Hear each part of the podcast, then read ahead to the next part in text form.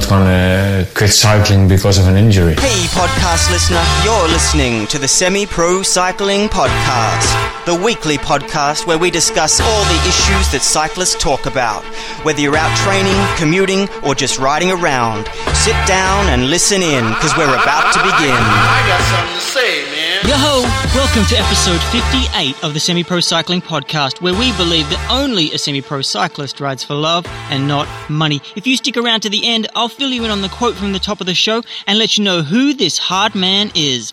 Hey there, semi pros. My name is Damien Roos. I'm the founder of Semi Pro Cycling, home of the Semi Pro Cyclist. And one very quick review just to get us underway today. Brilliant five stars from Midi Rutu in the UK. I've just started to listen to the podcast and I'm hooked. Great information delivered in a fun and charismatic manner.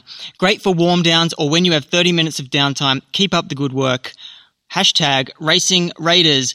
Well, thank you very much for taking the time out to write that review. I hope you do get a lot from the show.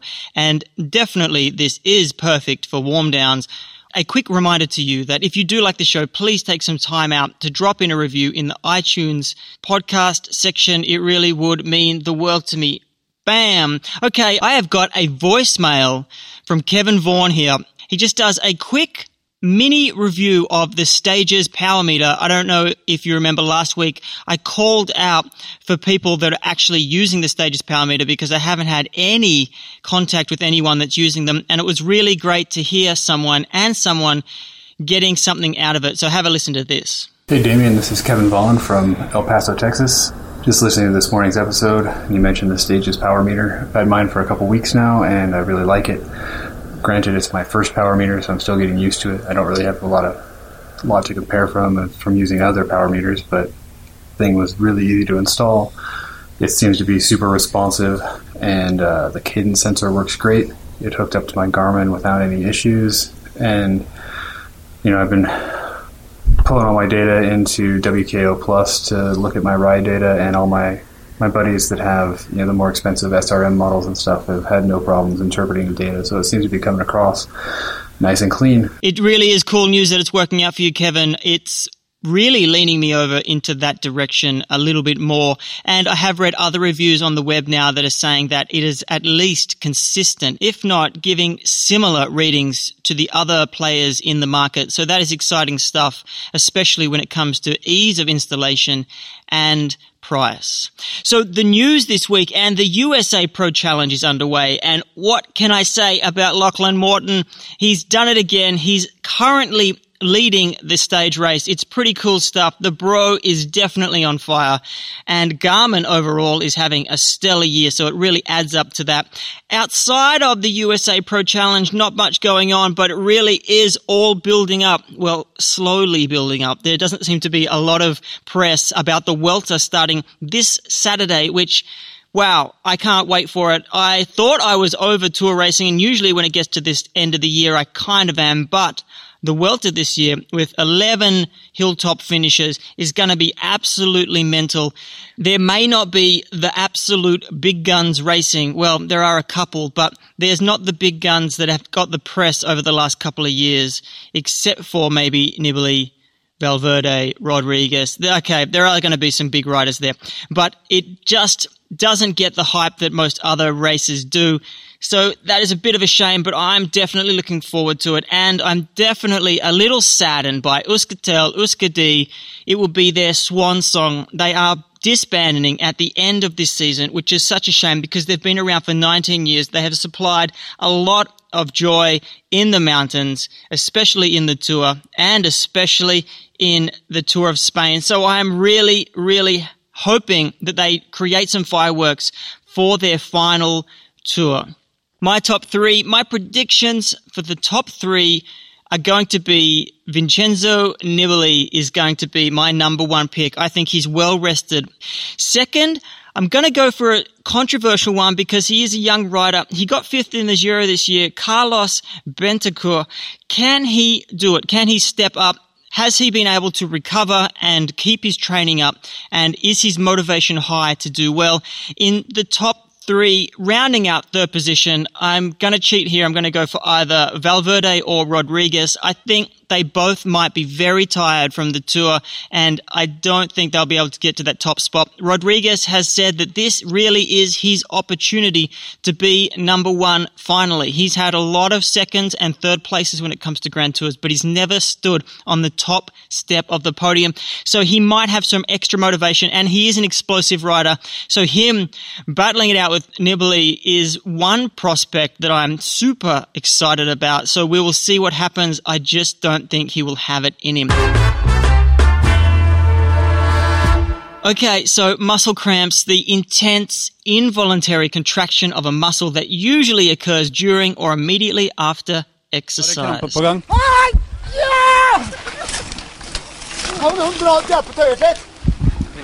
This guy knows how crap they can be, and I'm sure you do too, because not only are they painful, but they can shut down your race, your ride, and even your celebration. They are super common in the peloton, and if you talk to anyone that has tried cycling, there is a high chance that they have had a muscle cramp, or at least have had a friend that's had one. So when I mention cramps, I'm talking about exercise associated muscle cramps, or EAMC, which are the localized cramps that affect one specific area rather than an all over body cramp. So something else that is super shitty about muscle cramps is that they are a medical mystery. There is no really convincing biological explanation for them. And it also goes to stand the super shitty thing is on the internet, there is so much crap when it comes to muscle cramps. So many crap products, blah, blah, blah. I'm here just to knock all that stuff out so you can focus on the real stuff that's actually going to make a difference even if it is slightly anecdotal because the scientific evidence doesn't point in that direction. And speaking of scientific evidence, one quick note, there are definitely a lot of people that deal with cramping in absolutes, which is absolute garbage to me because absolutes are never the case in most things. So whether it's a scientist, a sports nutrition company, or it's me telling you what the best thing or the only way to do something. Do not take it at face value. Prove it to yourself and prove it that it works or doesn't work in your specific circumstances and body. So getting back to cramps, a review done on cramp related studies done in 2010 concluded the following. Despite the prevalence of EAMC, few experimental data exist on their cause, treatment, and prevention. Although several theories have been postulated for their cause, much of the evidence is non-scientific or observational. Thus, causation cannot be inferred. Numerous untested anecdotal prevention strategies exit from the prevention of EAMC. Example, pickle juice. The level of evidence for these prevention strategies is low. It is likely that the cause of EAMC is multifactorial. Stretching appears to be effective regardless of the cause of EAMC. So, does that make sense to you? It makes perfect sense to me that there are lots of things that go into creating cramps and no one knows anything about it. Well, that's not entirely true, but it definitely doesn't stop people from having a whole bunch of different recommendations when it comes to cramps. And as far as studying cramps is concerned, I really couldn't pinpoint why it's hard to study cramps. I do believe that it's more to do with how hard it is to induce realistic sport cramps than anything else. But there are three leading hypotheses about how to treat cramps and how to prevent them floating around. So number one, the dehydration proposal that you just need more fluid. This common belief that dehydration causes muscle cramps and muscle spasms are becoming less credible. Recent researchers that studied triathletes found athletes' races showed that those who suffered muscle spasms or muscle cramps had the same level of dehydration and blood mineral levels as those who did not get muscle spasms or muscle cramps. Absolutely, dehydration is being wiped off the table as far as the major reason that muscle cramps happen. Number two, there is the electrolyte hypothesis that what you really need is sodium, magnesium, potassium, and basically, again, it is just not proven. I'll link to a great article that goes through the four studies. Yes, only four studies that have been done since 1986. But basically, these studies show no relationship between any electrolyte levels and the risk of cramping during exercise. In these studies, there was no difference in electrolyte levels between people that cramped and didn't cramp. So if there was no change in electrolyte levels depending on whether you cramped or not, it can't be said that they actually relieve cramping. And the third hypothesis is an imbalance between nerve signals that excite a muscle and those that inhibit its contractions. And that imbalance is said to occur when muscle is growing fatigued. This also has not been proved in a rigorous study. It's pretty simple stuff, really. But interestingly enough, the guy that studies this hypothesis, Dr. Martin P. Schwellnus, Schwellnus, a professor of sports medicine at the University of Cape Town, used a recent observational study on triathletes to recommend four risk factors for developing muscle cramps. These, I think, are useful. They're definitely not proven, but if you listen to them, they're going to make sense to you. The first one, aggressive pacing strategies, trying to go faster than your current personal best over a set distance. Number two, racing at a higher intensity than you normally would in your training. Number three, riding for longer than you're used to. Number four, doing another type of exercise you're not used to. So they, to me, make a lot of sense. My opinion on cramping, which it really doesn't count for much, but my opinion on cramping is that it's really when you're pushing harder or you're going longer than you have done recently or even ever before in your life. And so it puts your body under stress and it puts specific muscle groups under pressure. And then that is what actually creates the cramp. It's also interesting to note that the volume or intensity of training rides does not predict the cramping risk. To put it absolutely as simple as possible, the difference appears to be that athletes who are over ambitious and try to punch above their weight on any given day increase their risk of cramping.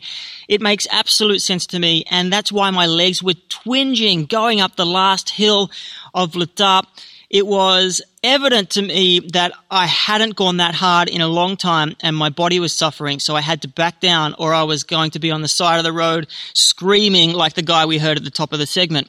But let's talk about prevention. So it doesn't appear that nutrition has much at all to do with these types of muscle cramps during exercise it goes against what a lot of people on the internet are saying, especially sports scientists, dietitians, marketers, anything that has anything to do with selling you something in regards to this, definitely I do want to call them on their bullshit. Let's take a quick look at training and bike based fixes, specifically strength training first. So if you think your cramps are due to a fitness issue, it's not necessarily going to be cardiovascular fitness, but muscular fitness in specific areas of the body that may make the difference. So these deficiencies can be worked on, and because it's localized muscle soreness or pain, then working on the one or two muscle groups to improve strength could definitely have an effect on cramping. Secondly, bike fit. If you're not set up correctly, then you could be putting more strain and stress on certain parts of your body or your legs, meaning that it wears them down quicker. And then from that point on, they're weakened and that's when they start to cramp. There are scientific studies that back up the fatigue model of cramping. So this kind of follows along those lines.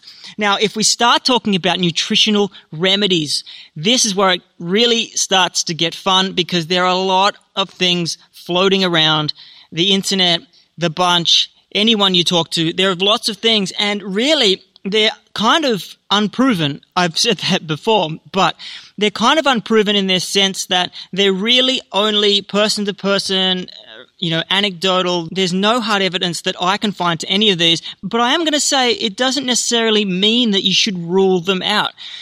Scientific studies generally lag behind what's happening in the real world. So there can be instances, or there are a lot of instances, where science is just proving what has been happening.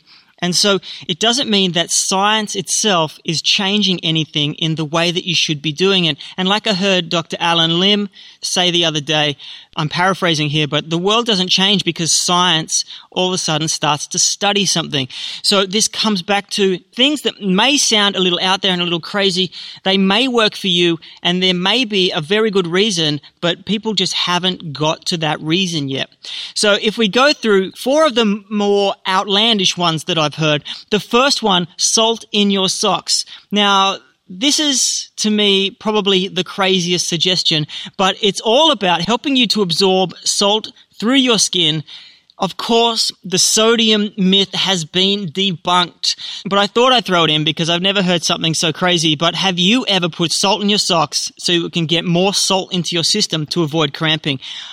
Don't be embarrassed because we've all done embarrassing things in the past trying to get that edge. The second one, tonic water. Tonic water is recommended because of one specific ingredient, that's quinine, I think that's how you say it, has been used to treat muscle spasms or muscle cramps in the past. It has actually been taken off the market in tablet form though for over-counter sales because it can damage blood cells. It's not approved in Australia or the US for treatment of muscle cramps. The other types of cramps, mind you, not the ones related to cycling. So it doesn't necessarily link directly to the cramps we've been talking about, but in its tablet form, it's not recommended and the drug regulation authorities of Australia and the US have taken them off the market. That's kind of saying something to me. But there was a study done in 2002 that showed that the short-term treatment of 400 milligrams of quinine per day can effectively prevent nocturnal leg cramps in adults without relevant side effects. Now, again, this is not a direct link to EAMC, but it's kind of interesting because this may be where the information starts from. I know it's very anecdotal that a lot of older people, and I don't mean any offense here, but if people are having issues with cramps and things, then I hear from people that it's a recommendation that their doctor made to them that should start drinking more tonic water or bitter lemon or whatever has quinine in it. The interesting thing though is if you wanted to replicate this study, which is 400 milligrams of quinine per day, you have to have about five liters of tonic per day because there is approximately 83 milligrams of quinine in a liter of tonic water. So you're chugging down a hell of a lot of tonic water just to get this effect. The third one, pickle juice. Now, pickle juice has gained some momentum in the last 12 months. I've got to say before that, I never really heard it, but I have been hearing it more often in the last 12 months than I have heard previously. So what is the merit to pickle juice? It's based on the premise that certain mechanisms within muscles misfire when a muscle is extremely tired. Small nerves that should keep the muscle from overcontracting malfunction and the muscle bunches when it should relax. Pickle juice may work to help in this situation by countermanding the malfunction. Something in the acidic juice, perhaps even a specific molecule of some kind, may be lighting up specialized nervous system receptors in the throat or stomach, which in turn send out nerve signals that somehow disrupt the reflex melee in the muscles. Ultimately, though, it's probably the vinegar in the pickle juice that activates the receptors to relieve cramping more quickly when drinking pure vinegar over pickle juice. But who is going to drink pure vinegar over the beautiful sweet taste of pickle juice? And we're talking about a recommendation of a couple of ounces, so well under 100 milliliters of pickle juice here to relieve any types of symptoms that you are cramping or about to cramp. I don't know.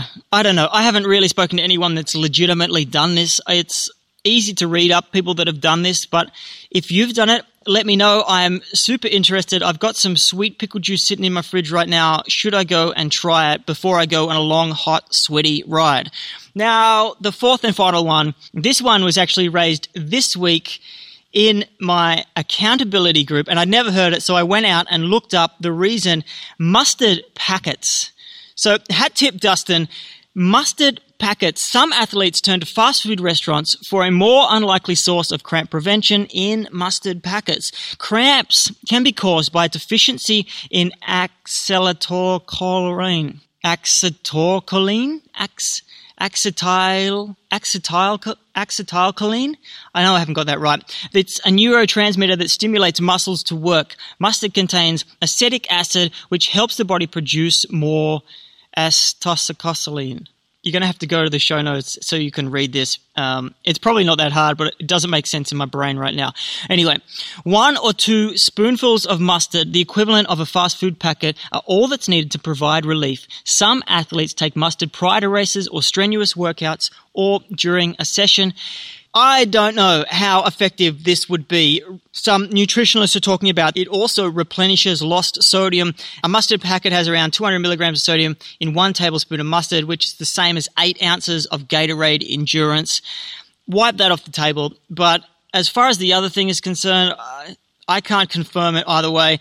And I find this one a little bit more interesting because it seems so condensed and so easy to give it a crack. So I may try this one I'm partial to mustard, so it's pretty interesting. But a lot of these ingredients are starting just to add up to a cheeseburger. But as for the dozens of commercial products out there, I'm saying they're bullshit. Well, I'm not saying they're entirely bullshit, but definitely test out the result that you're going for. Otherwise, they really do just become expensive crutches. And so, how do you identify your solution to finding why you are cramping? Well, here's what I do. And it's based off my buddy Craig's approach to how he's going to solve his cramping issues. Pick five of the most low friction options available. And by low friction, I mean the easiest, cheapest to implement. Order them from easiest to not so easy and just work down the list. Really, really, it's as simple as that. There is no need to get caught up in any other more confusing way to do this. But you've got to be aware that this definitely is pseudoscience as it is an experiment of one. So it does need some controlling factors, especially at the testing phase, and a couple of things that I would consider when doing this. Firstly, Conditioning and cramps occur during hard, long rides and races, so you will need to simulate these conditions to see if what you're having or taking is working. So saying that though, you don't want to experiment on race day, so it becomes a bit tricky and you're really going to have to have at least a race style simulation if you're wanting to prove that this works in your system. The second one is keep all other things consistent. It goes without saying that you only want to focus on one item at a time. It will make the process longer, but it will also make life easier when you're really trying to identify what is the reason that your cramps are getting worse or getting better. So that's cramps. I've kind of crushed it into one short episode and I'm interested if you use any of the remedies that I've mentioned, whether they make a difference to you, and also if there's any other crazy ones I haven't heard of. My mind is always open and willing to accept alternatives, even if they are outside of any scientific evidence. Moving on to the tech hacks and products section. It's more of a hack this week. I was listening to a great podcast called the ESP podcast by Chris Harnish. It is an excellent training podcast. It is heavily based in science and there is a little bit of movement around cycling. So it's not just cycling, but you can definitely browse through the catalog and find a bunch of things that are really interesting. And Chris's take on all things training and the interviews and guests that he gets on are some of the best I've heard on a podcast. So I highly recommend that out. I found him because I was actually hunting around to see whether Dr. Allen Lim had been on any podcast because I enjoy his actual philosophy on a lot of things. And I think he's one of the leading thinkers when it comes to modern day cycling training. But anyway, there was one thing that struck me in this interview, which I thought was a hack, and it's Dr. Allen Lim's philosophy on his training. And so I thought I would share this with you and you might get some value from this. He really goes against the idea of marginal gains and uses the idea of what is your bottleneck? Or another way to put it is, what is your rate limiting factor. So just to spell out what I'm talking about here, a rate limiting factor is a chemistry term for the slowest step in a chemical reaction. The rate determining step is often compared to the neck of a funnel The rate at which water flows through the funnel is determined by the width of the neck, not the speed at which the water is poured in. In a similar matter, the rate of reaction depends on the rate of the slowest step. So every rider has a limiting factor in their performance. I truly believe that. And everyone has something that is holding them back from what they could possibly do. Lim thinks about this in three areas sleep and recovery, nutrition, and training. They're all very valid and you can examine all of those to find them. But I want to add a fourth one to this. And the extra dimension I want to add is the mental aspect. It could be tacked onto the other ones, but I think it sits over the top of them because if you don't have your head right, then you're not going to get any of the other things right as well. So there could be questions like, are you afraid to fail? Are you pushing yourself hard enough? Are you making unfair comparisons to other writers? The best way to get any value from this is to be super honest and realistic with yourself, but at the same time, don't be too hard on yourself. Identify the weaknesses, write it down, plan out how you can work on it, then focus on it and be relentless in your pursuit to get past it. Same goes if it's related to recovery, nutritional training. It's simple to recognize a bottleneck. It's just not easy to get past it. So hopefully this one idea triggers something in your brain that maybe you think is a bottleneck and you should be focusing on that over the next period, especially if you are moving slowly into the off season. What is something you can correct in the off season that can have you back firing better than ever next year? Now that quote from the top of the show, it's Johnny Barbwire Hoogerland. He is definitely one to watch in the Vuelta with Vacansoleil and DCM dropping their sponsorship. Hoogerland will be looking to pick up a ride in 2014 and the welter is going to be his opportunity to show a new employer what he is made of, which by all accounts is pretty tough stuff. And that's it. So till next week, get on your bike and enjoy the pain cave or the hurt box, whichever one you're into.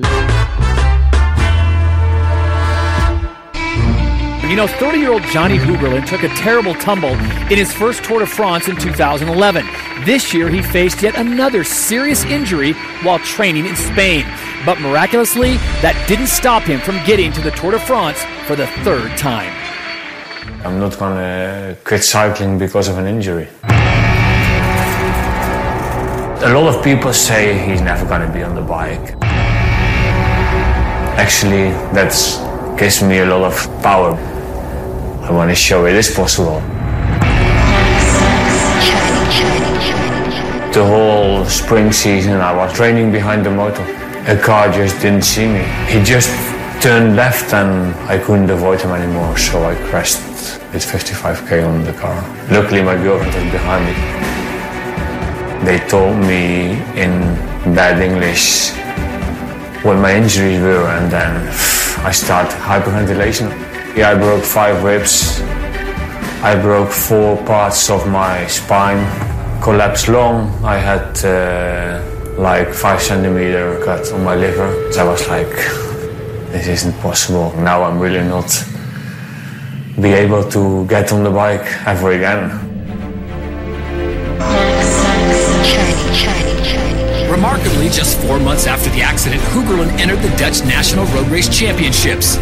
1k before the finish, there was the boss. And all my teammates were standing there and yelling. And yeah, it was very emotional. Johnny Hoogerland, de Nederlands kampioen wielrennen in 2013. And after finish, that was my girlfriend who was part of my recovery because she was always with me and she also saw the accident and then we hugged each other and Actually, we didn't say anything for 30 seconds. We just hugged each other and cried. It was amazing. Nou ja, na alle ellende van de laatste twee jaar is dit gewoon uh, fantastisch. Ja, het is een lange weg geweest en uh, ja, ik ben er weer en daar ben ik uh, misschien wel beter als ooit. Kom ik terug.